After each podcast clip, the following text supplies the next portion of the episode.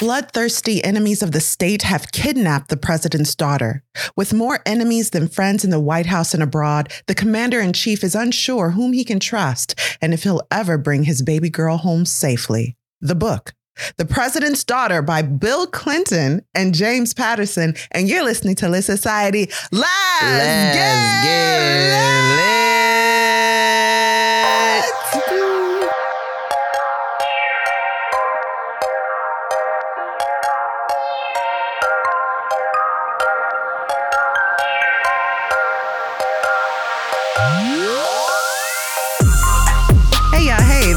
Kari.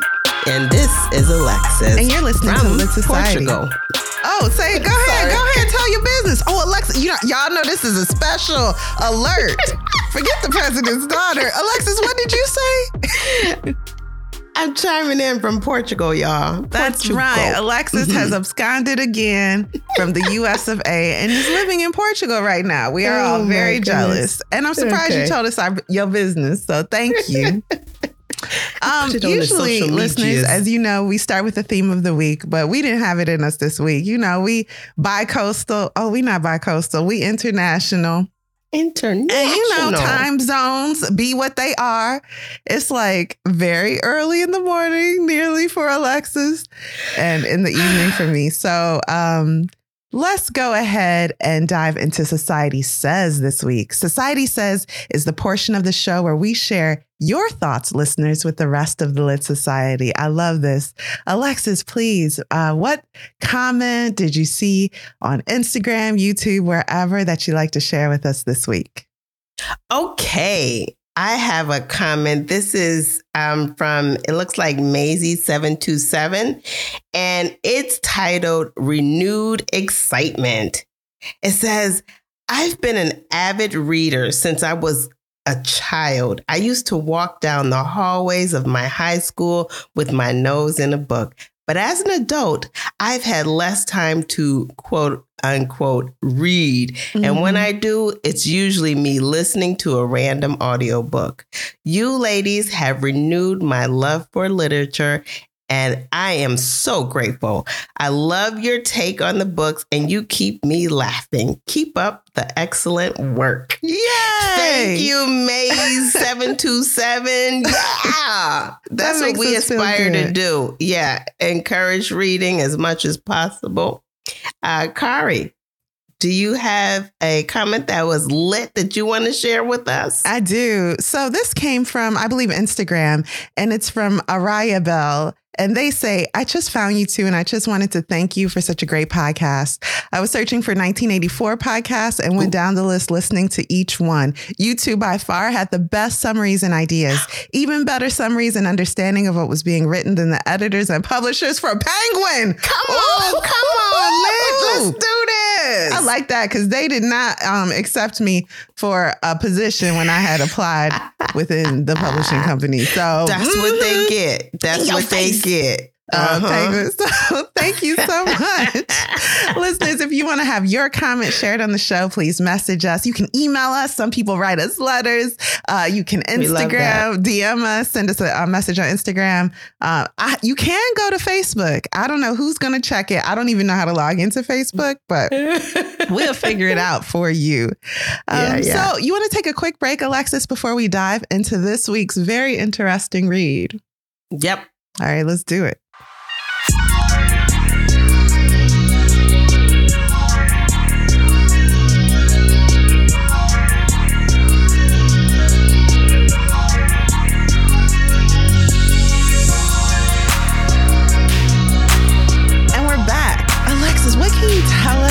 This unknown author? Both of these authors, unknown, underground.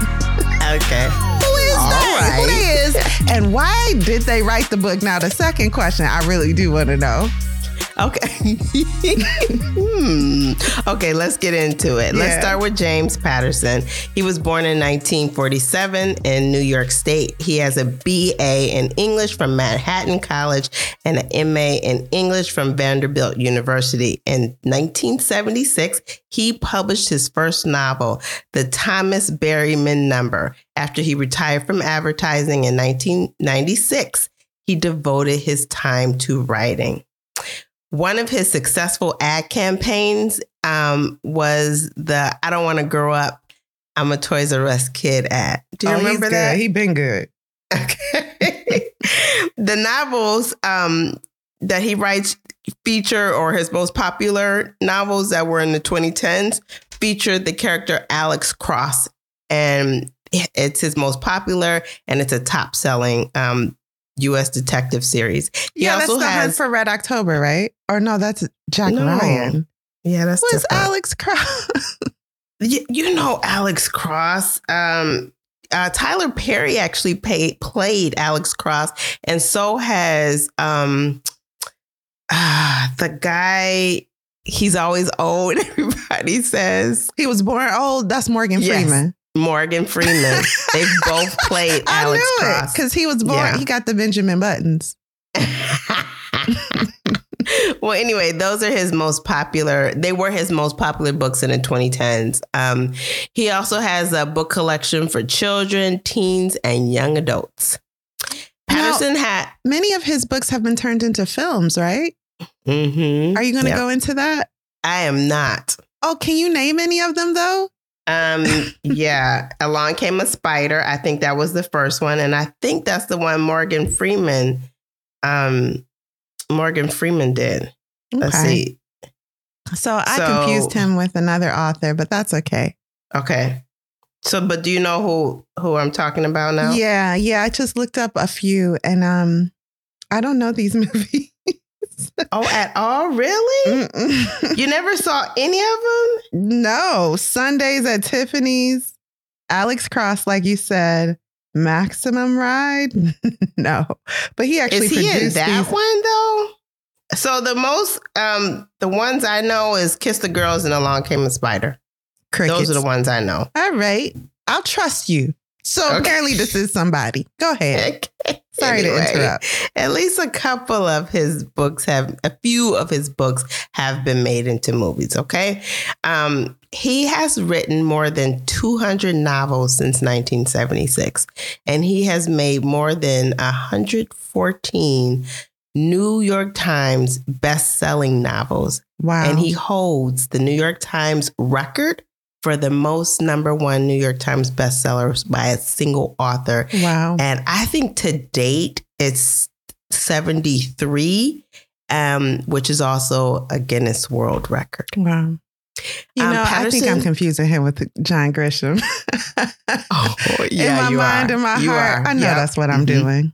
Yep, that's what it is. Mhm. And that's okay. That's okay. We'll read his books too one day, but that's another show. One day, one day. Patterson has worked with several co authors, and in May of 2017, it was announced that Patterson would also co author a crime fiction book with, guess that, guess who? None other than the former President Clinton. Um, the book, The President is Missing, will provide a level of detail that only a former U.S. president can offer. Patterson has often said that collaborating with authors brings new and interesting ideas to his stories. Of his process, he has said that he is simply more proficient at dreaming up plots than crafting sentence after sentence. Pay attention to that. He's a big, big picture guy, not a details guy, perhaps. I can understand Yeah. that. Patterson has donated millions. He founded an organization uh, that supports um, and encourages literacy. Um, and he supports other initiatives that do the same thing, encourage reading and enhance literacy. He has received an Edgar Award, um, nine Emmy Awards, Emmy Mhm. Awards, the liter- the Literarian Award from the National Book Foundation, and the National Humanities Medal. Listen, Peterson has had why I keep calling him Patterson. Patterson has had his um share of drama. Let me name a little bit of Ooh, it, okay? Yes. Interesting. Let me get my um, glass. He and Stephen King have been in a bit of a drama. Stephen King takes shots, and Patterson says he heaps praise on King. So they got a little thing going on that um, Patterson seems to ignore by heaping praise instead of digging into the low blows that Stephen King throws. When Stephen goes low, Patterson goes to Bill Clinton. Okay. in June 2022, he said in an interview that older white males find it difficult to find work in film, theater, television, and publishing, and that the problem is just another form of racism. There you go. Girl, But why you got to reading this? That's fine. He was proved wrong and later apologized. He doesn't believe there is that kind of racism. No, what he doesn't believe is that his views should hamper his book sales. Hmm. Patterson has been criticized, but he's making his money off of an African American character. All the dollars and the cents. Oh, Alex Cross. yes, Have you ever read an, a book featuring Alex Cross? I've tried. Because I wonder in that book, every time Alex Cross enters the room, do they go, Alex Cross, a black man enters the room? No, actually, no, they don't. Mm-mm. you sure? Yeah. Okay. anyway, um, the third one is that he's been criticized for co-authoring many of his books and for being more of a brand than focusing on um, that focuses on making money than an artist who focuses on his craft. Well, listen, I that's the that American way. And when Mhm. it comes to a celebrity writing with a, a published author, no one is doubting that the author is doing a lot of the heavy lifting in that scenario. Sorry, my cat's sneezing. Um, so I, I, I definitely consider it collaborative. Um, Yeah, what about you? What do you think? Well, then I the comment that he makes that he's not into sentence for sentence writing, so Yeah, but big I- plot ideas, um, details he can give how the, the, pres- idea. yeah, hmm totally. yeah. Mhm. the idea I don't disbelieve is his, and then people just help contribute to that, and he flushes it out because it's his idea, and he knows how he wants to see it. Anyway, Patterson has a wife and son, and they live in Florida. Um, his books have sold more than 425 million copies, and he was the first person to sell 1 million ebooks. Wow. Let's talk about President Clinton, former president, former US President Bill Clinton. Clinton was born in 1946 in Hope, Arkansas. He graduated from Georgetown University and Yale Univer- and Yale Law School. He won the Rhodes Scholarship, which is a postgraduate award to uh, study at Oxford in the UK, and he attended Oxford but did not a did not receive a degree from there. He is the 42nd US president from 1993 to 2001. He received an honorary degree from Oxford when he was president, I believe. Um, he also was Times Man of the Year twice, and he received the Presidential Medal of Freedom in 2013. A little drama in his life. No. Um, he had adulterous relationships. Not Billy. No. With Why am I only hearing about this now? Did you did you just hear about that? Mhm. Yeah, he's had adulterous relationships and he was impeached for perjury. He was also investigated um, for Impeach a- means, I'm sorry, just want to interject here because there's been a lot of talk about what impeach means and what happens when you Oh. are impeached. Impeach just means you can keep your job, but ain't nobody gonna like it. I've been story. impeached before. And then that the everyone gets over it and they're like, okay, you okay. And then I get impeached again. Is that what is that what is going on in the states Mhm. right now? Impeach Mhm. Okay. Anyway, um, he was also investigated for whitewater something, which is Yada, yada, yada, prison Yeah. time not applied. Listen, Clinton was. They say he pressured someone to give an illegal loan, but he didn't get in trouble because they didn't have enough proof. no, no. But the people that I think that he who- who actually gave the loan, they gonna got get in trouble, now. They it are ain't never the mad. outfit. It's always the accessories. Not the accessories, girl. hmm Um, also, he they don't like that he made efforts to avoid the draft to the Vietnam War. They're like he just really took some steps to avoid that, and we don't like it. um, then the FBI investigated him for improper access to security clearance documents. hmm And then That's finally, everybody. Once you leave office, office you get a care package with top secret documents. Like these is just for you and all your friends that come over. It's just a cool party game. That's what it seems like, right? Yeah, That's the thing. I everybody didn't know. them. I think I, didn't got some he top secret that. documents somewhere You probably do. from the Obama house. Burn them. Mhm.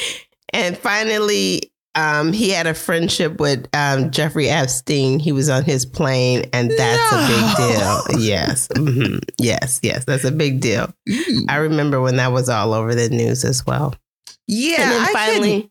I mean, the amount ahead. of people that was kicking it with Jeff, yeah, a lot of people. nasty. And then finally, Clinton is married to Hillary Rodham. Um, and I think she was a former Secretary of State. And they have a daughter, and the daughter has uh, three, and they have three grandchildren. So that is, oh, wait, I do have notes on the inspiration. Okay. Oh yeah. The President's Daughter was published in June of 2021. Clinton said that some of the events are based on um, things he faced as president. Additionally, during his presidency, he accidentally hit the Chinese embassy because of erroneous maps. So it's true that the U.S. destroyed a building that killed uh, civilian Chinese nationals. And also, um, adult children of the president do not receive security after the president leaves the White House. So those Can I things are just true. bring this down to another level? Let's say your father used to be in a gang, and uh, while in that gang, he was responsible for um, ordering crimes that resulted in the loss of life. You move away, time passes. He writes a book where he details a fictional character ordering crimes, and you die in it. I mean, maybe, or your life is threatened. How Mhm. would you feel? like how I get in it? Now why am I in it, Daddy? Why am I in this? Why is called the president's daughter? Are you giving people ideas? I don't like that. One thing I'll say is that uh, the president is missing, not very loved by a lot of people, and perhaps that's because of uh, political alignment. Some people went into reading the book or pretended to read the book with the purpose of giving it a bad review. Oh wait! Oh, but people first don't like book, that book. the first book. Yeah, the president is Okay. missing. They was like, Mhm. this book need to be missing. However, the president's yeah, I daughter, remember that. people are liking a little more. Okay. So I thought that was That's interesting. I thought the comment, um, what they say, he is really full of himself. that they said about the president is missing. I thought that was funny. Oh, sure, yeah. Because why? Why we doing? If he missing, he missing. That's why you have a vice president. Did Not you- that we want you- anyone to be missing. I'm saying a lot of things. I'm just saying what happens in that book would not be happening. I don't think. Um, so thank you for that, Alexis. Thank you for that insight. okay. I was, I mean, I have a lot of feelings about the existence of this book. And for a former president to use his knowledge and experience, and yes, actions that contributed to a loss of life to create something so, what is the word? Um, unnecessary, um, mm, tangential to his life. Like, uh, you know, Yeah. this is yeah. this is a fictional book This is a fictional written book. to make money.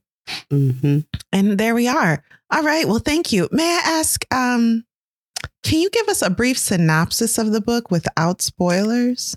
Sure, sure. As you know, I like to keep it brief. A failed attack on a terrorist leads to events that has the president fighting for his family. Mm-hmm. Very interesting. who do you think would enjoy this book? I think anyone who's interested in political drama, you know, I never watched it, but if you were into the West Wing, maybe this is for Oh, you. yeah. That type of idea where you are, you have to be getting a behind the scenes look, like a look behind the curtain um, Mhm. because this is a former president who is detailing some things.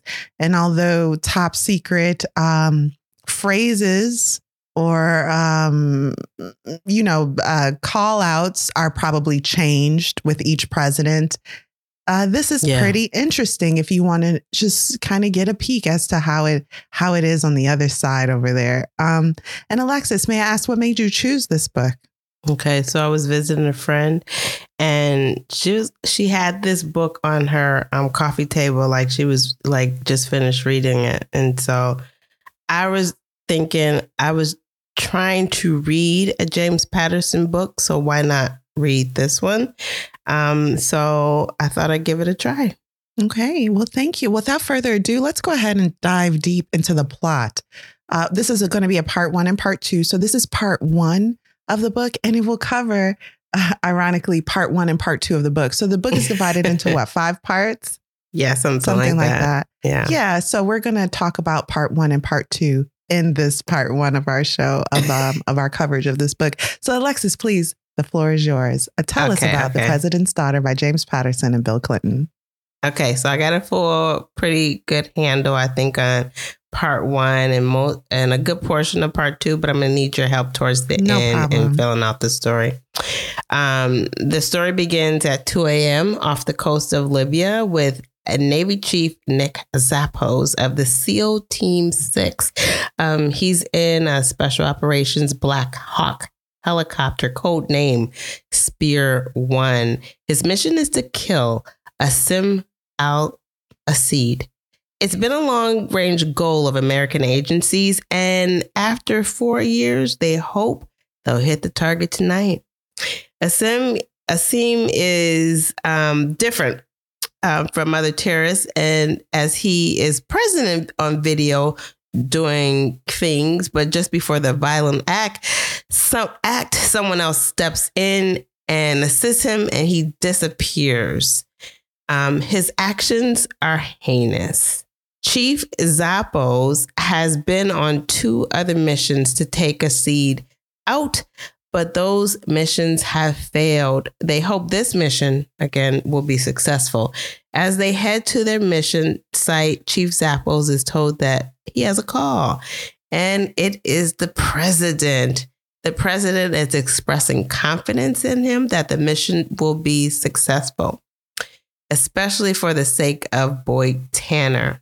Um, Chief Zappos is part and all, and he's part touched that the president will call him at this time, but he's also a little peed off Mhm. that he will call him during a mission. But Zappos says that politics can screw with a man's head, so he gives the president a break, knowing that he's been a Navy SEAL before and he knew about Boyd Tanner. Now, Boyd Tanner, only a few people know how he died.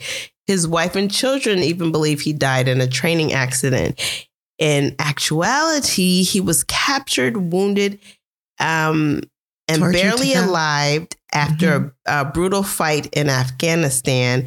And Asim Al Asheed and his fighters stripped him, hung him, and try um, strip him, hang him, and execute him after an hour in front of on video.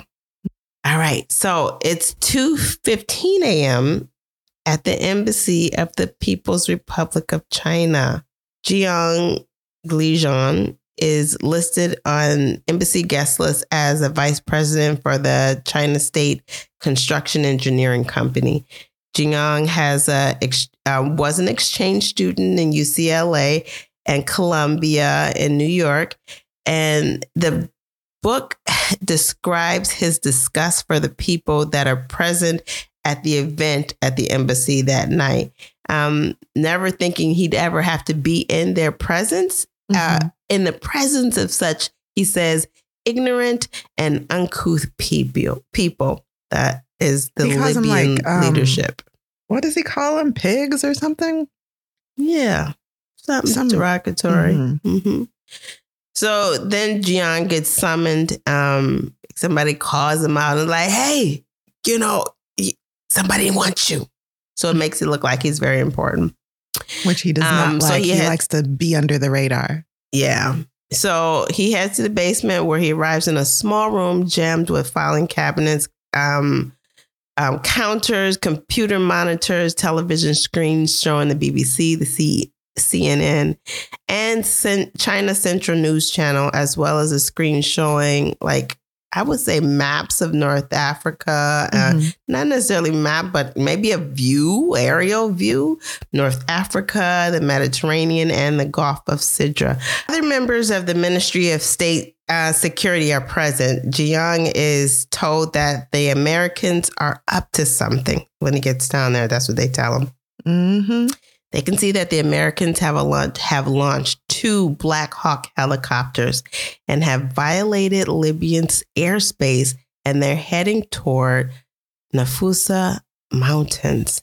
They can tell that something important is going down because they appear to be flying straight and level with no evasive maneuvers, and there's barely enough fuel to get back to their meet spot or there's a um, probably a ship in the middle of the ocean called the Wasp. That's what I think that is. Is that right? No, it is What do you for think? sure. Yeah. Okay. So The wasp or the the bumblebee? Or, it's called the wasp because somebody's irritated. Well, the the gentleman we're t- describing is mad about that name. Mhm. yeah, he's, He's, very like mad about it. Americans. Why would you name Mhm. a sea vessel after an insect? Yeah. Jiang um, is the senior officer of the Chinese Ministry of State Security for all of North Africa. His father was killed by the Americans along with two others while in the basement of the Chinese embassy, supposedly by mistake. Everyone knew, however, that it was an attempt by the Americans to punish the Chinese for standing with Serbia. So, if we pause here for a second, what a wild uh, plot to write into your book as a former president who was responsible for an explosion at the Chinese embassy. Isn't that is all. Yeah. Yeah. What do you think? Uh, once I found out, I was like, why would you write about that? Trivial. That's the word I was looking for before. This is a Mm. trivial pursuit, and you Mm. are using real life catastrophic, Real life. catastrophic events. Uh, People you were affected. for, Lives that were lost. accepted. All that. Right? Mhm. Yeah. Okay. okay. When he grew older, okay, when Jiang grew older, he learned that the bomber who killed his father was part of the famed American Air Force bomb group that dropped the atomic bomb in 1945. Jiang has vowed that his child will grow up in a peaceful and strong world with China's strength recognized. Whatever it takes, Jiang knows the area where the Americans are headed. So he picks up the phone, his undetectable satellite phone. This is his secret phone. It's a secret phone. And he makes a wait call. because the the gentleman that's showing him the maps and the movement of the Americans. Did you mention this? He says, "Don't you have an interest in this area?" Yep, he said that. And so Mm-hmm. um, the man keeps his face neutral and Mhm. is like, "Alert me if anything changes." And then Yep. he runs into an another room. Now everyone think, thinks he's going to rejoin the party, but no, as Alexis said, he's got a secret phone that will help him protect the that interest we are to believe in some way by making a phone call. Yeah. Mm-hmm. And we still don't know. Now I haven't read ahead. I still don't Oh, know what that interest is. Okay. Okay. Do you? Oh, okay. Yeah. Oh, you've read part one and part two, right? Yeah, kinda, yeah. But that's not what this is about. This is about part one. So No, but I mean, in reading I- part one and part two, do we It's find in what the interest is? I mean, have they don't it. out and out say it, but I think it's clear. Okay, that is like a secret family or something. Oh, let's get to it. Hold on. We'll get to it. We'll get to it. We'll get to it. Don't worry about it. Okay. And anyway, secret phone. Okay. He goes to call somebody. And um his intention, kill America. He finally decides that is what he is destined to do since that May 1999 when he found out his father uh, when his father But that is died. a secret. Per, that is a secret uh, mission within himself that he has given himself. Yes. No one else knows about that. no one else knows. as far it. as they know, he is serving the republic, yes, yes, but he's got a secret mission that trumps everything, even the Mhm. orders of his his state, Yep. his country. Okay. So back to the helicopter. They arrive at their location. It's Asim's home. And Al-Rashid is at home right this moment based on all streams of intelligence. So out of the helicopter, they arrive at the house and the house is actually empty. Empty. Asim is not there. So now let's go to the White House. At the White House in the Situation Room, we find President Keating along with his security team, who is really his predecessor's team because um, Keating got into office because his his president uh, died like a year and a half in, and he or maybe a year in, and he he moved up to president. Um, yeah. The predecessor died of an aortic aneurysm that ruptured ruptured while he was on a fishing trip. Mm-hmm. And Vice President Pamela Barnes, that's who she is. That's his vice president. Um, and then also there are military representatives from the Navy and the Army. Side note: the VP uh, is big mad that she's a VP. She well, yeah, she's VP she and not she the president. Deserves the top position, and she has a husband who is very ambitious and mm-hmm. uses her uh, kind of like his puppet to rise up.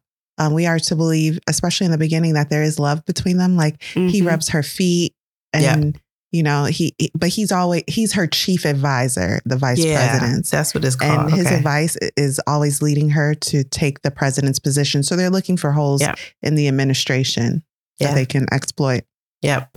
Um, Keating was selected over her in a political move when um, he became president. So when um, uh, Keating says that if Barnes was happy or grateful, she has never shown it. She always looking at him in disgust, really. Yeah. So he handpicked her. Like, look, I have a woman president, uh, vice president. This is a new administration. We progressive, mm-hmm. right, smart, right. and we get things done. And she like, mm-hmm. Yes, I am the vice president. yeah. She like, okay. Sure. Yeah. Anyway, um, so they real okay, the situation. Oh, okay, back up. So it's announced that the raid is a bust. In the situation room, they hear the raid is a bust. Al-Rashid was not present. So now the president, the vice president, everybody in the White House who's important knows that this mission was a bust. However, the situation evolves and the SEALs see some movement within the location that they are. And they are being, um, suddenly they're being engaged by Asim's, uh, people in Asim's compound.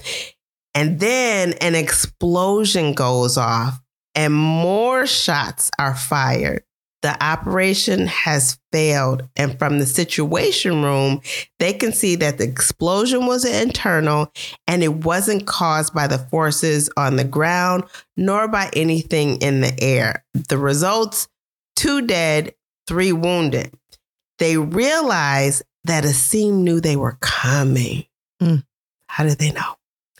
The results from the compound so um, just so y'all know, we do know how he knew, and it was because of that phone call that um the Chinese uh what is yeah. he nobleman made secretly. Oh, senior. Um, he has a senior p- position in the yeah, state nobleman. of security. I don't know what I'm saying. Okay, Not thank you. Alexis. Okay, okay. so say there, there you have it. The results from the compound. There are seven dead, and that doesn't include Asim Al-Rashid. However, there are, there's a woman and three young girls that from sealed documentation say that this is the wife and three daughters of Asim. They were killed when the bomb exploded. Listen, Keating makes a plan to make a public announcement to the television networks. You know, all the major networks are getting ready here about what happened, this mission. Um, the advisors tell him, look, don't say any, anything like failed out there because Americans don't like that word. And don't then, apologize. And don't apologize. And the national security advisor suggests that he wait until all the facts are in. And the what do you think like, about this advice? About waiting till the facts are in. Yeah. That's important. That's kind of important, Mr. President. Hey, like- Mr. President, sit down. Mhm. Maybe listen for a second. Yep. Wait till all the facts are in. You should always wait until you have all the information before Mm-mm. acting. Anyway, You got to tell the American public about this mission that failed that Mhm. they didn't even know was happening. And then Right. you got to take responsibility because you're a good person. right, right. you got to come right. to mama with the dish that you broke that had lives in it Mhm. and let her know. She didn't even know you had that dish. Let's be reasonable. That's Nope. right. That's right. So he like have his advisors are giving him all kind of advice. Don't do it. Nobody's gonna like it. Not even the people in the field are gonna like you apologizing. So don't do that, especially. It's almost a betrayal of these SEALs that risk their lives. Are you Yeah. going to tell everyone they failed and that blah, blah, blah? Like, what are you doing Yeah, and why? It's, it's not the thing to do. Um, and he's like gets a bit cocky and he's like, um, I'm a former SEAL. Don't I know bo- more than your MIT degree? that is what I he think says. I think I do. I think I do. So that's what he says. But when he says it, he immediately regrets having said it. Nonetheless, he said it. People continue to try to encourage him, but um, not to apologize. He doesn't listen. But one person don't even speak up. They just staring at him like he's stupid. Who is that? That's the vice president. So by the time he goes on to the networks to make the announcement, the VP is in her bed with her um bottle of whiskey, her husband. cup, oh, her glass of whiskey, oh, a tumbler of whiskey with her husband rubbing her feet. Oh, they just Hold on one second, because she she has seen what alcoholism has done to men who had promising futures. So Mm. she only allows herself one glass of whiskey every single night. I don't Why know. I just thought like that was funny. Why though? Why is Hey. that funny? I'm not accusing nobody of nothing, but if you drinking hard liquor every day, I don't know if that's part of your nightly routine.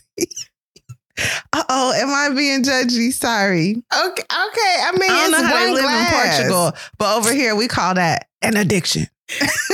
wow. I mean, that's really no, extra. I'm sorry. I'm. So, I don't know anything. That Y'all was weird. Mad look, Alexis. She is over there drinking cava. Oh, that's Spain. She is over there drinking port every night, and she don't want to hear nothing about it. Okay, I got the message. Please continue. Okay, thank you. All right. So, Every single night, she's sucking on a whiskey bottle, talking about I'm better than all them alcoholics I do. mhm, better than. So, her husband is there and they're watching the president talk about his faults. Well, they're talking about his faults and they're also listening to his TV announcement and he's offering aid to the family of those accidentally killed tonight. And they're like, that is the craziest thing. You might as well just hand them that money because what are you doing? You know who they He's are. offering money to the victims, but those victims are, or the families of those victims are the families of the terrorists that you were trying to catch. Yeah. Yeah. So now Yeah, you're telling everybody that you're giving terrorists money. It's not a good look. It's not a good look. Okay. It's not a good look. So VP, um, President Barnes and her husband, oh, excuse me, VP Pamela Barnes and her husband, Richard, um, as Kari said, is her um, firsthand advisor. What did you call him? Yeah, yeah. His her His chief advisor. her- Chief advisor. she yeah. she follow she has a mind of her own, but she follows the advice of her husband, who had Mhm. and it has worked out for her so Mhm. far. yep. yep. Like he doesn't have the smooth edges that she has. Uh, so he he kind of uses her to be in the place that he wants to be. yeah. Mhm. Whisper in her ear. Mhm. Yeah. Um, so Richard is like, I see this as an opportunity. This is an opportunity for you to get support and submit your bid for presidency when he tries for reelection. Meanwhile, Jiang is watching as the president apologizes. Is uh, he is disgusted, okay, that a leader would do such a thing. Um, he sees Keating as humble yet arrogant, and they see an apology as leading to Keating's defeat in two years. Okay, so now it's 8 a.m. and we're in the Nafusa Nafusa mountain in Libya. Okay. Asim Al Rashid is sitting in a remote cave. He has his um, backpack, rucksack. I think that's what that is. Uh, he has a loaded AK 47 rifle and a pistol. I don't remember the description for that, but he has it with him. And a few meters behind him is the man who brought him the news of his family's death. That man is dead. He killed him because he could not answer all his questions. And as he sits, he sees a male and female walking toward the cave entrance, and both of them have blonde hair. And as they get closer, we find out it's his cousin Faraj and a woman he used to serve as a distraction um, from himself. So no one would question, because he knew that no one would question two blondes hiking up a mountain. Yeah, so this is a student that was in the area that he has it kind of sounds like seduced. Mm-hmm. Um, Yeah. and they're he, they're calling her a whore. Yeah. Um, and um, contemplating whether or not to kill her. Yeah. And yeah, he's dyed his hair blonde. Yeah. And Faraj, yeah, he hates because it's when he gets in the cave, he's like, when can I going to dye my hair back? And Asim is like, when I tell you, you can. Mhm. Anyway, you're doing good work here. Good work. I love it. I love they how like, you use hey, the our woman. friend back here dead. Mhm. and then uh, Hasim is the terrorist. Yeah. Hasim was like, yeah, I didn't like the message he gave me about my wife and kids. And I got mad while he was giving it to me, and he had no more answers, so I had to kill him. The man got mad. The man Yeah. got mad. Yeah. Oh yeah, Mhm. yeah, he- Yeah. The which- man got mad. And then the, it's his nephew, right? His nephew was like, "Oh, I get it." Yeah. But he got mad at him for asking questions about the That's what he situation. says. Yeah, that's what he says. But this is a situation he is fully aware of. I get that at this point. He just Mhm. shot him because he was mad. Mm-hmm.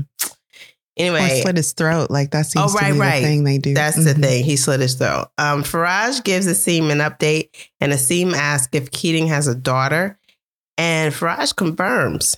Um, and Asim tells him that he's going to think about what he wants to do. And Faraj asks if he's um, should kill the woman that he's with because he's done with her. And Asim tells him not now. He tells him not now, saying that she should pray to her God that her life was saved today. Keating lost the bid for presidency. Does that surprise you, Kari? No, he's not a good president. So he lost it to his vice president. He doesn't play the game well. He doesn't listen to his advisors. He's all heart and no intellect. He's not a cerebral president, and uh, his vice like president it. is definitely a thinker. Mhm. And she's married to a thinker, and they thought him up out the White House. that's, what, that's what they did. hmm Yes. Mhm. So they used that failed Libyan mission operation as an opportunity, kidding his wife, the snotty, the snooty professor and archaeologist, and his daughter leave the Oval Office. His wife has been offered a job as a full professor at Boston University. She'll have an opportunity to go off to a dig site. Um, She's a doctor. She's not a medical doctor, which I know some people, if you're not a medical doctor, they don't recognize your doctoring. that's silly. Stop it. but but she is a doctor. What'd you say? I said it's silly for people not to recognize. Oh no, it's for- ridiculous. It's funny Yeah. though. That's that's work.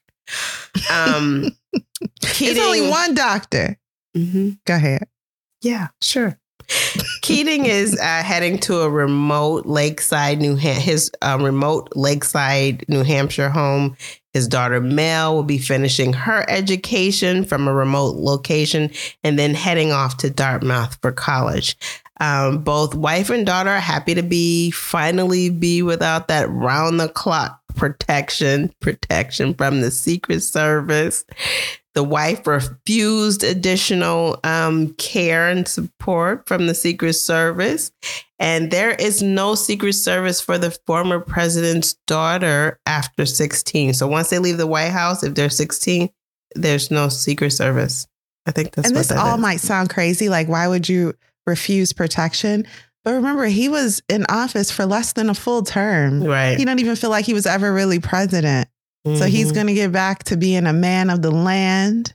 and his wife's going to get back to being an archaeologist, and his Yep. daughter's going to college. They just this was a They chapter want- they just want to close. Yeah, regular life. They want their regular lives back. Mhm. Um, sorry about that snap pop. Anyway, uh, the Secret Service agent that is designated to the former president is David Stahl, I think his name is. And he keeps up with the daughter. So he's always asking about her, checking in, because, you know, the time he was with them at the house, he kind of prepped her. Now, let's jump into part two.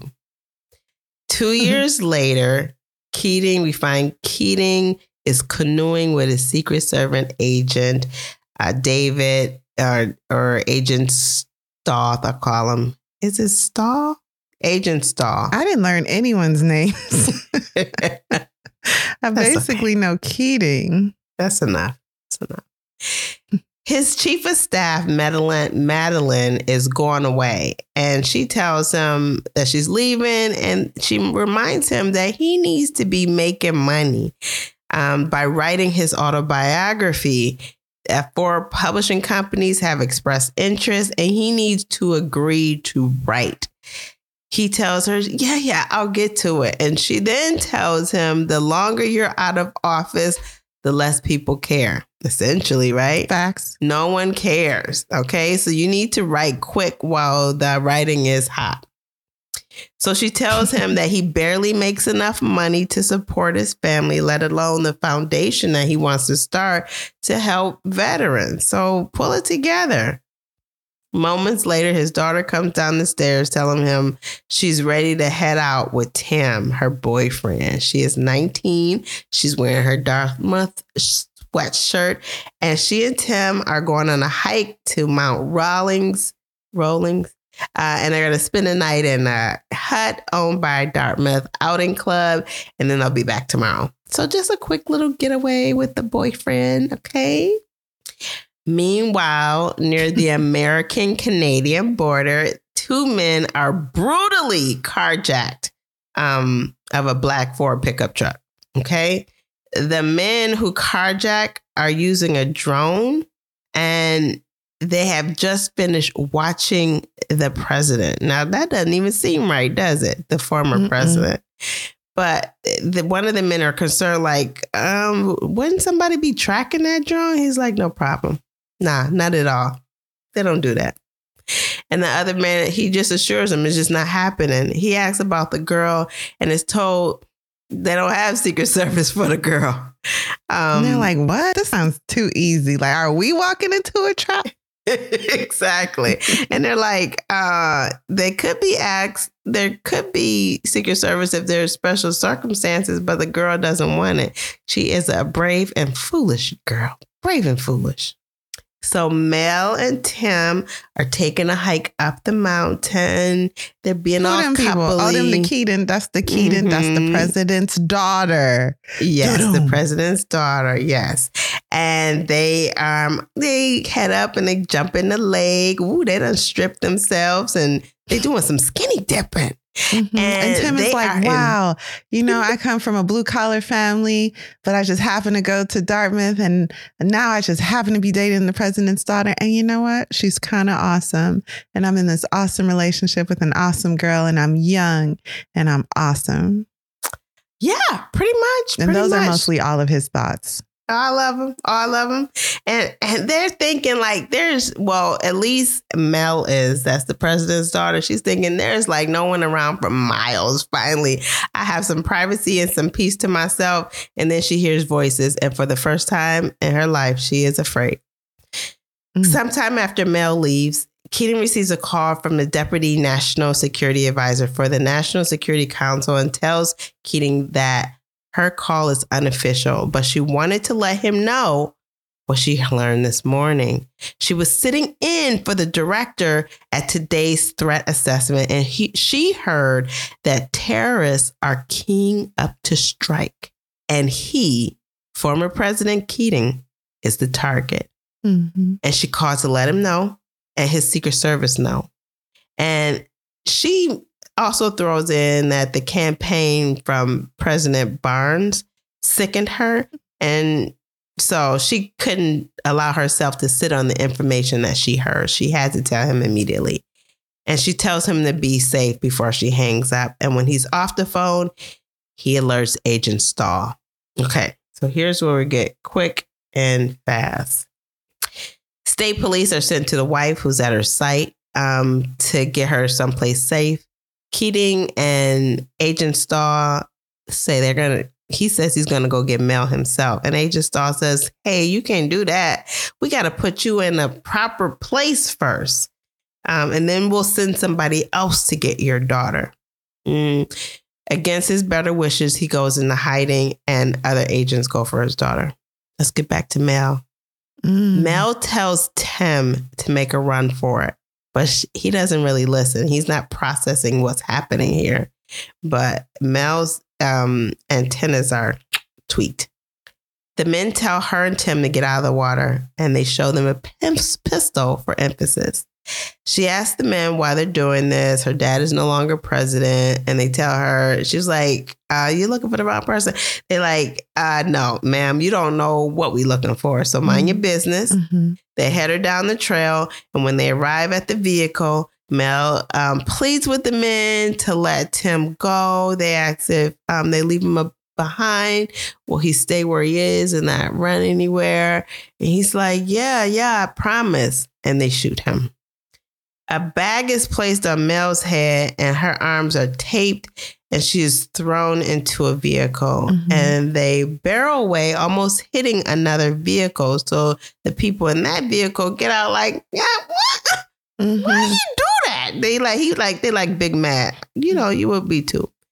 Anyway, they get out and they look and see if there was any damage or anything. But I think they're almost at the spot they wanted to be at anyway. Mm-hmm.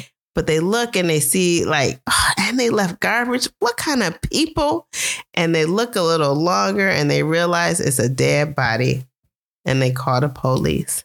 So now Mel is in the vehicle and she remembers some training from Agent Stahl. And one of those is to pay attention.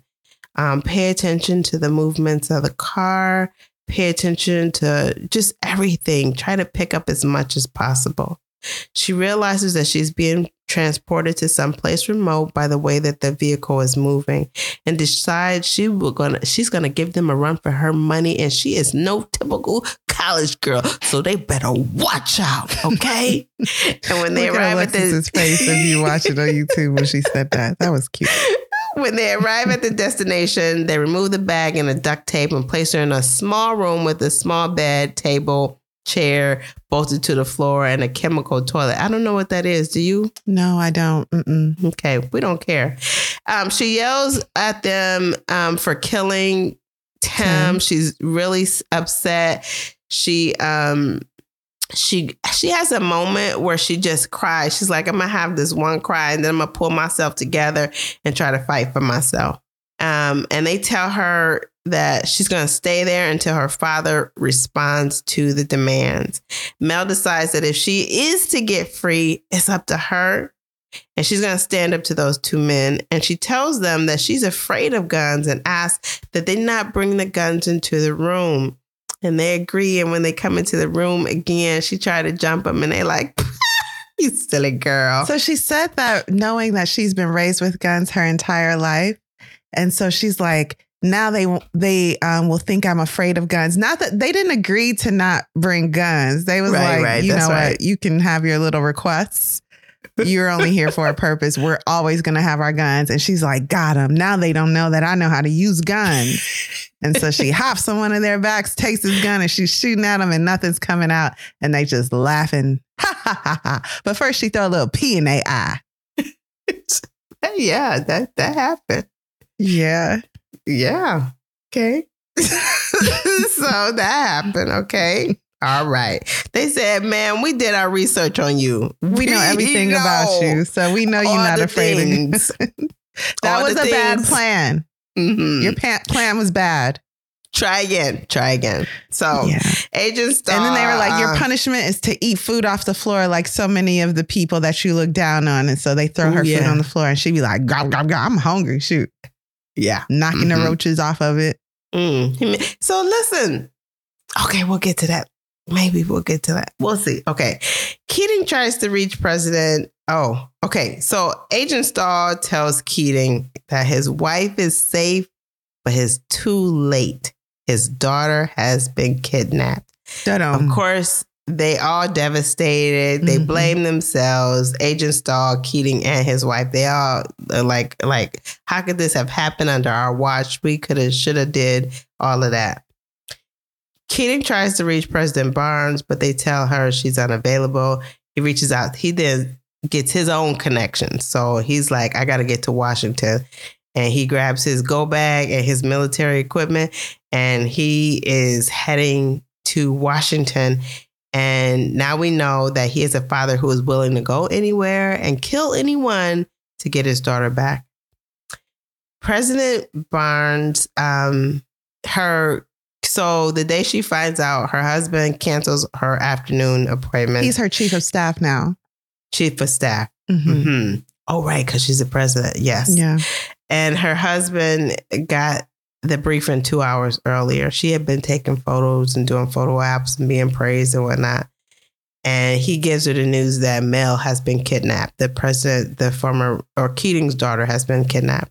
And shocked, President Barnes asked, Who's who's on it? Who's taking care of this? She's like, Where's the Secret Service? How could this happen? They're like, Well, she don't have Secret Service. They're like, Well, well, what about this? And what about that? It's like, no, no. Yeah, Barnes really cares because she can't have children of her own and she felt an emotional attachment to Mel um, just because she didn't want her dad to have the job of president. Just because Barnes wanted the president's job doesn't mean she's heartless. She she really feels for the family, for the Keating family. Mm-hmm, mm-hmm. So, okay, so we're getting close on parts I'm gonna fumble on. So her husband tells her that she has to take the lead and show the country that she is on top of things. He's always thinking of the next move. He is heartless. Mhm.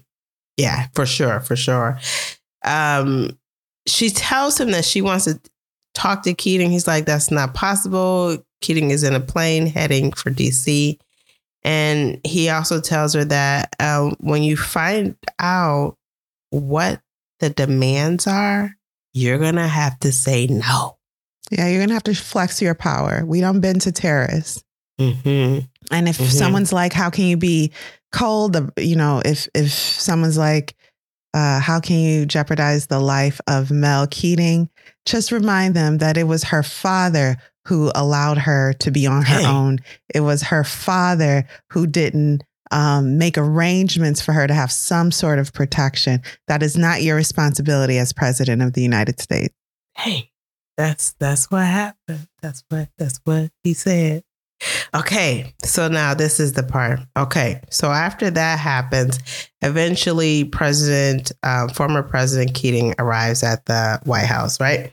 Mhm. And so when he arrives at the White House, he, you know, he's getting a meeting um, with President Barnes, and her husband is in the room, and um, Keating's wife is in the room, and they're having this discussion.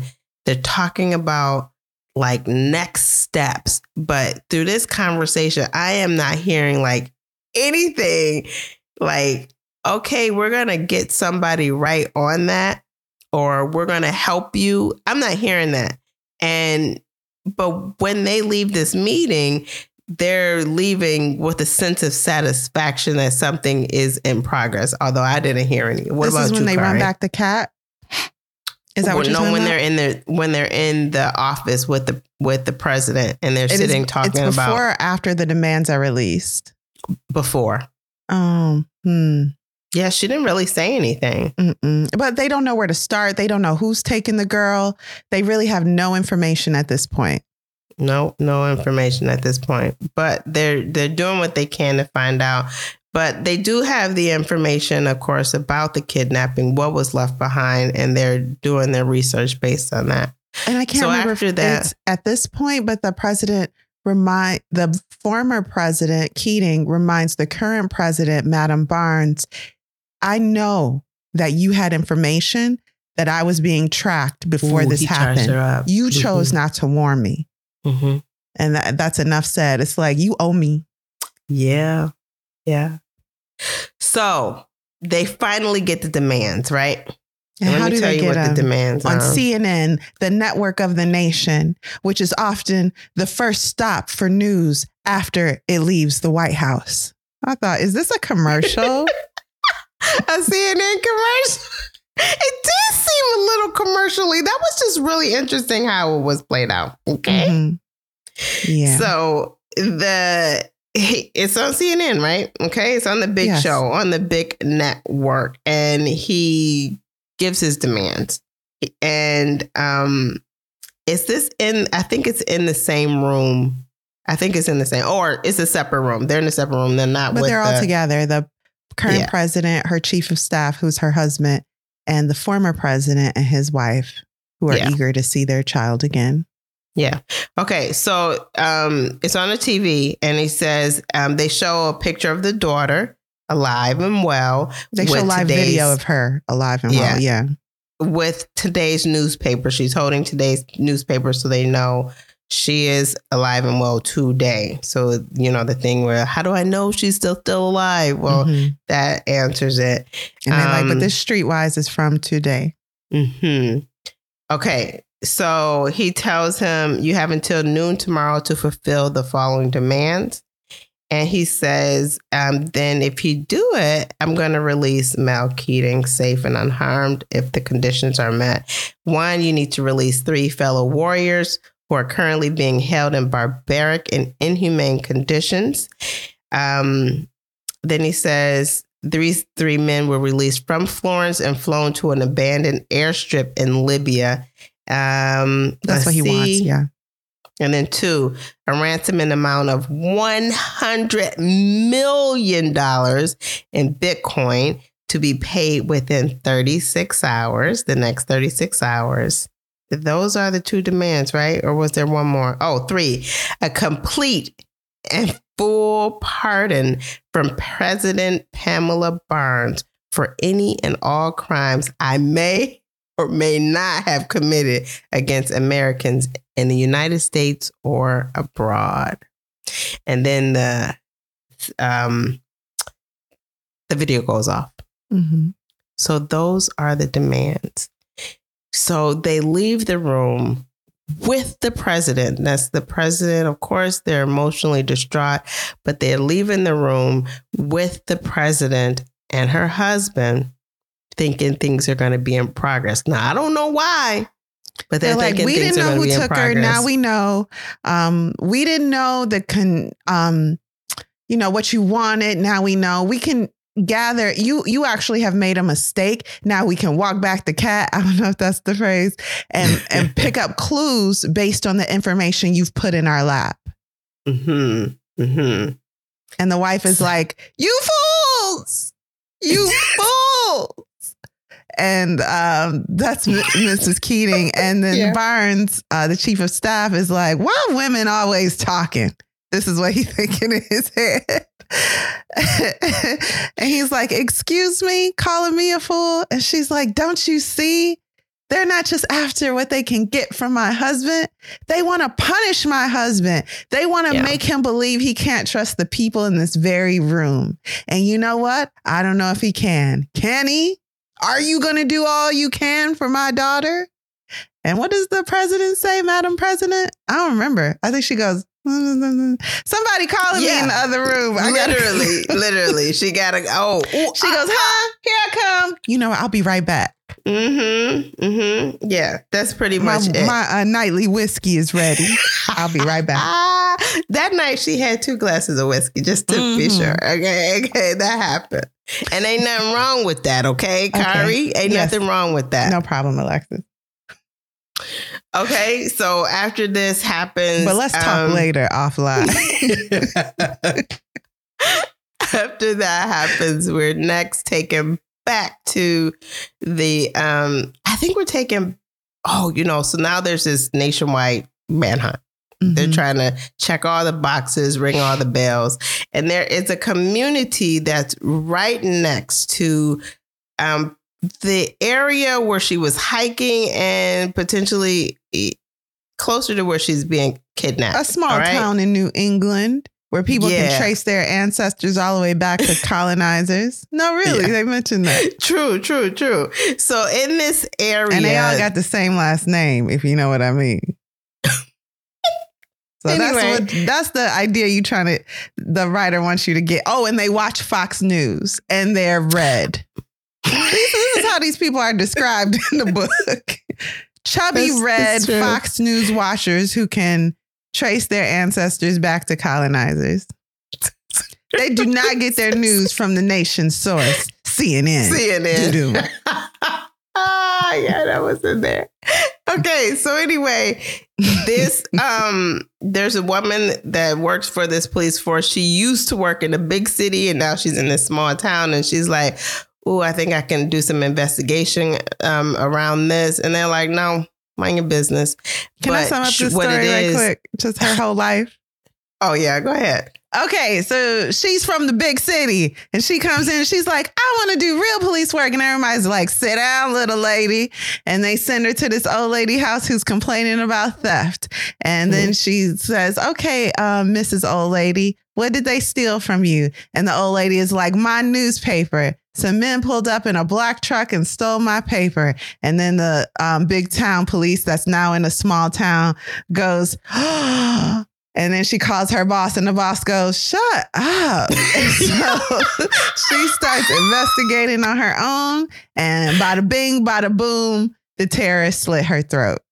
But not before she's able to tell someone that she has found the house where the former president's daughter is being kept. Yeah. Pew, pew. Thank you for that fast forward. Yeah, she did. That's what she had did. And I'm a little Mhm. irritated because at this point I was kind of invested in her. And I mean, flash Oh, in the yeah. pan. She was dead before I knew she was alive. Yeah. Yeah. So she is like literally scoping out the house at this point where she knows Keating is. She has seen the men on TV in front of this house. She knows it's happening. And while she sees this, she steps aside and she decides to make a call. And she realizes she cannot call her current bosses because they are like clueless. So they she watch calls Fox News and they're red.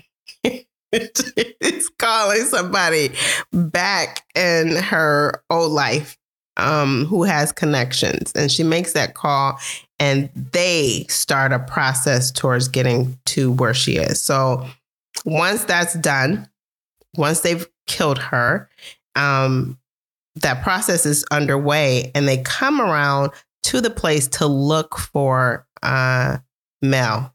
But before that, well, they come around to the place to look for Mel, and Mel is not there. Instead, they find an empty place with, well, not an empty place, a place with like teenagers, college kids doing stuff. And they have them strategically placed in a house so that it looks like um, Mel is still in the house. Yeah, they called three random boys and was like, "You fun, you want a free Airbnb stay, but you got to come right now and not ask questions." And these And they gave him like foolish $5,000. children were like, "Yay, here we go!" and they showed up. Yeah. So when the uh, police arrived to, you know, they're looking for mail, they held these folks up, like, what's going on in here? And they was like, no, no, they just gave us some money to come in this place. yeah, they But said what- we get more money after a while or something. So Mm-hmm. yay, hmm it all checked So- out. So this, if they're calling this an Airbnb, why is that table and chair held to One of the boys is so inebriated that he goes down to where Mel was kept hostage and is like, "Oh, a bed," and lays down. It, And makes that- no sense. yeah, so he does that. He probably but drink one whiskey a night, like No. Madam President. He's a binge drinker. Okay, he's not a one whiskey a night You kind don't of know his person. life. Okay, Listen, that's not, but that's not it. Why is there a, a, a desk and chair chained and a bed changed to the floor? And why is there a, why aren't you chemical asking more questions, sir? And you're not without a house. You left wherever you was living it. to stay in this luxurious Airbnb with the prison in the basement. What a prison in the ask basement. que- ask questions. Something's going chemical on with that. We don't even know what that why, is. What is that and why is that happening? Okay, nonetheless, they escape her. She gets out. So during this time, the 12 hours passes, They escape her. they remove her from the house. Yeah, they don't. Before, she don't get out. They they change locations, Yeah, having slit locations. the throat of the officer. Hmm Yeah, they're like, we got to go. The block is hot. Let's go and get the president's yeah. daughter. That's the thing. And so, um, meanwhile, while that's happening, they prepare to go back because the time has now elapsed. And now they want to show up the president, the former president, and set an example for him. And what And they this do, is when the book gets very Lisa Jewell. they stage, set up a stage, and present their daughter to execute her on TV. We're back on CNN, right? Of course, that's America's source for accurate news. it's, really wild. Okay, yeah, yeah. Anyway, but yes, so they present her um, forward to be murdered, executed, and they film it. And the parents, of course, are watching it because he's like, "You didn't listen to me. You didn't honor um, my demands, and so you're going. Your daughter is going to die for this." And they execute her on TV. Yeah, did y'all hear that? So the president has done some research and he's like, did anyone try to move money? Nope.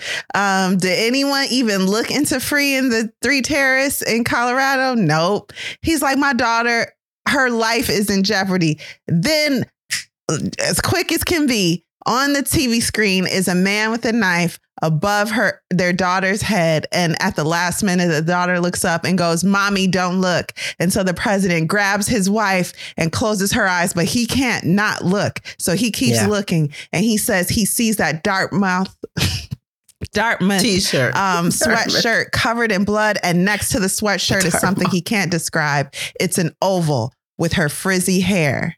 It's his daughter's head, you guys. And That's he gross. goes into a dark place from which he will never return. hmm Yeah. Um. Yeah. So that happened. So during the search, though, of the house, they see that a ring has been left behind, and this is a tip that Mel had learned from from Agent Stahl to leave something valuable behind that somebody some something valuable that people will recognize uh, and know and it is her ring. And so when they get to the location that she was formerly held, where the the boys were in the Airbnb, uh, they they identify that ring and they take it back to the mom, and of course the mom can see it immediately that it's the ring that she had given her, and of course she's devastated. So this is all compounding, but it enrages, of course, the father because he's like, "I'm gonna get the people who got my daughter." So now we're we're reading Taken, the novelization of Taken. if the girl was not following you too, she was actually dead. So what are you taking? Lives? This is a revenge book now? It's This is now it's a revenge book. It's a revenge book now. Absolutely. Can we talk about it? Are you done? Mm, almost, almost, just a little, just a little. You're doing a great more. job, by the way. Okay, so just a little bit more. With All right, what you were so- given. she's taken. She's uh, she's well, no, she's dead. no, now. no, she did. She's dead. we have just seen her executed on live TV. Everybody knows he's getting condolences calls from people um, from His wife has places. basically left him for her job. Mhm, She can't yeah. stand. They, I mean, they're they're just covered in grief. It's too Yeah. much. they're grieving in big ways and the father um, keating is trying to figure out how now to get his revenge and he's like pulling the team together meanwhile there is somebody desperately trying to get his attention is that right his attention agent Stahl's attention they're trying to get to keating to reveal some information did i go too far I don't know about that. that must be in part three. I was Is like, it? oh, Wait a minute, what wait a minute, wait a information? Hmm. okay wait a minute wait a minute Alexis is giving away the book. I don't want to go too far. For real, this the part two ends with the execution and the dad going, I'm gonna get revenge on these so and so's. And then the um, head of security is like, and I'm Oh, going yeah. with you, boss. Sorry, sorry. Yep. that's it. But all that, all the other stuff is there. All the other stuff is there. So we're gonna end it right here. Let's take a quick break.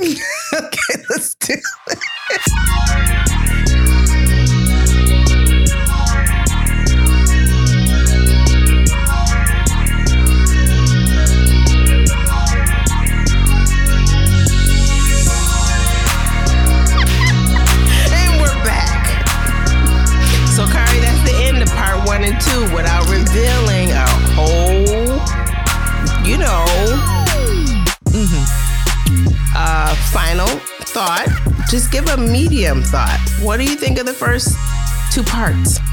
So what Alexis is asking me to do is to not talk about how I feel about the book yet. Yes. Because that's what we do after we read it. But I'm not Mhm. gonna listen.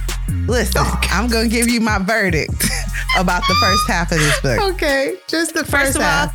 that girl ain't dead. I don't know what they've done to make it seem like they executed her, but I just cannot imagine that the president's daughter in a book called The President's Daughter is dead halfway through the book. I But cannot not? imagine. Why not? Because because one we see is clearly about revenge. It's not about the other stuff. Uh, He's on a revenge without hope engine. is sad.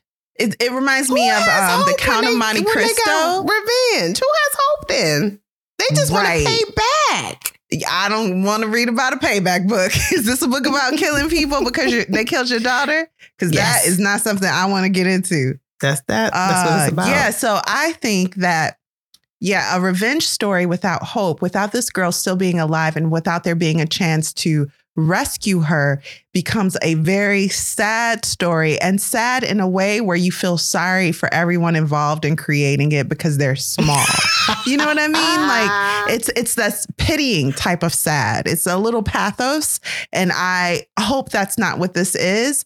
And James Patterson and Bill Clinton are very educated men. I imagine the daughter is still alive, or there's another plot. Some, some something is going to be revealed at the top of this third part that is going to give the reader some sort of hope again. Because if the president is just going to travel through the world taking lives, I'm really disturbed by the fact that a former president co-wrote this book. That's like really deep um, on a lot of levels that I don't even want to think about.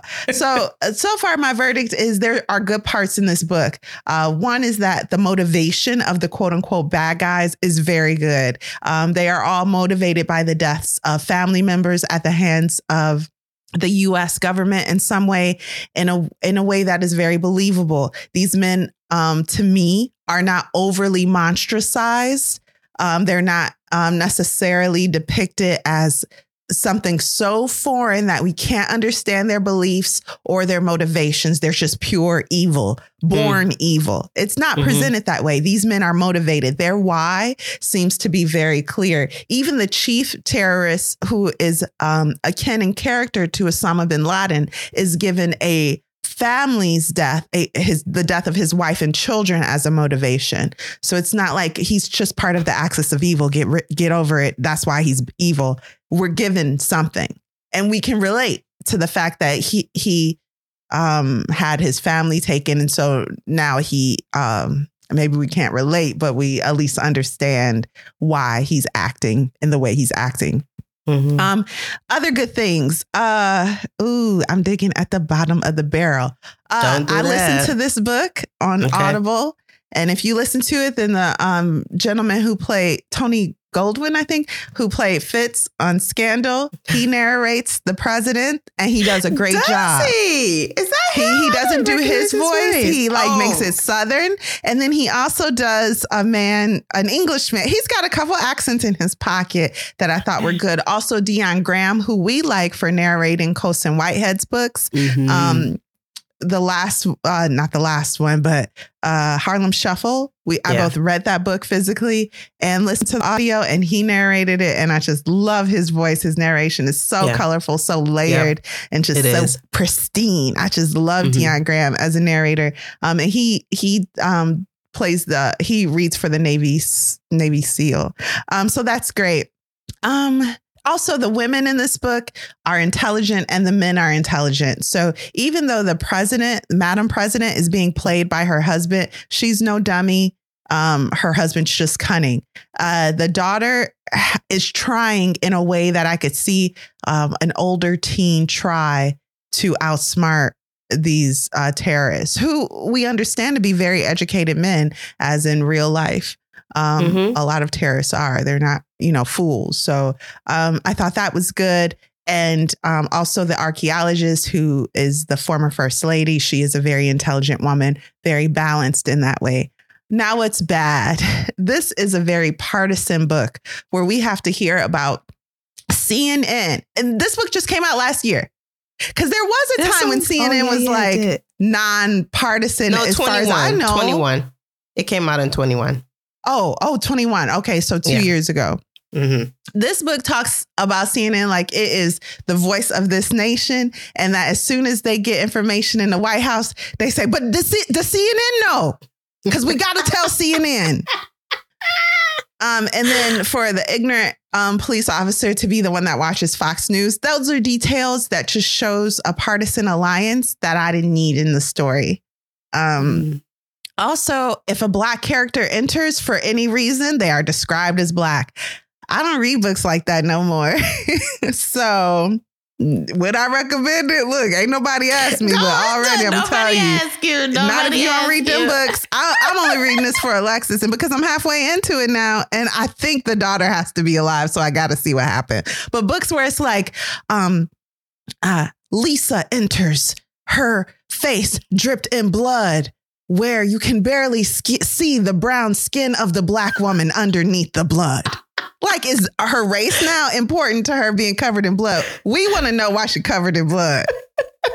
Are you telling me she's black for a reason? Nope. No. The president book, walks, no. sees a Latino man, and I think he gonna go, you know, hola, hola, hermano, ¿cómo estás? No, he goes, hey, Frankie, how's your kids? And then Frankie, the Latino man, is like, oh, wow, Mr. President, you remember I have children. Listen, I don't do that no more. I'm I'm too grown to play with people who play with me. And so Oh, um this book does that. It's gonna play with you. it's gonna play with you.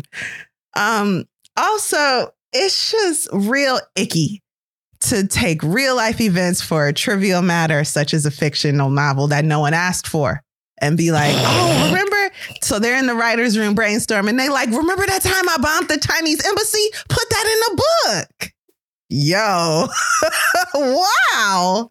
So that's that. What about you, Alexa? I mean, but so far, I will say my favorite scene, it's weird to say that, but the execution was just so unexpected and so brutal and clean in the way it was described. It didn't, it wasn't, um, you weren't on the hook as a reader. It, it wanted you in the water. It wanted you to know what was happening and it described it clearly. And in that way, I mean, it was very Lisa Jewell in that it took out a main character, which makes you think that Mm. anything is possible in the story. It won't be predictable. But at the same Mhm. time, I just hope it's not just a revenge book because who in the world want to re- read a revenge book that is also describing people by their race?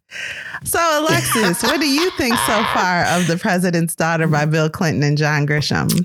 So, um, I was following. John Grisham. There you go again with the John so Grisham. obviously, I thought I did not know James Patterson existed. that was totally Freudian. Okay, so go ahead, girl. Sorry about that. okay. James Patterson and Bill Clinton wrote this book that we're covering today as a reminder. Okay. And, and so I appreciate a lot of the points that you made about the book, but the standout for me is the idea that he wrote this book based on something that actually happened. When I learned that, I was completely offended. Like, why even produce this book? Why talk about these things? You know how many people were affected by that? And how what effect does that have on them whereas you write this book for fiction? For and their fiction children are alive. How do their children feel about a former US president taking just why? I don't even have to finish that sentence. It ain't No. good. It's not a good look. It's not. It's not a good look. it's- You know what? I don't care if it never happened. There are certain things that you cannot do in life because you were a former president of the United States. Okay, and so I what would you have him write about? Um, Anything since else. they- so you- nothing presidential. or about your kids. novel, Listen, you have a living daughter. What are you doing, Bill? What is you doing? What's that place in Harlem we like? That restaurant. Oh, um, Roos, Red Rooster.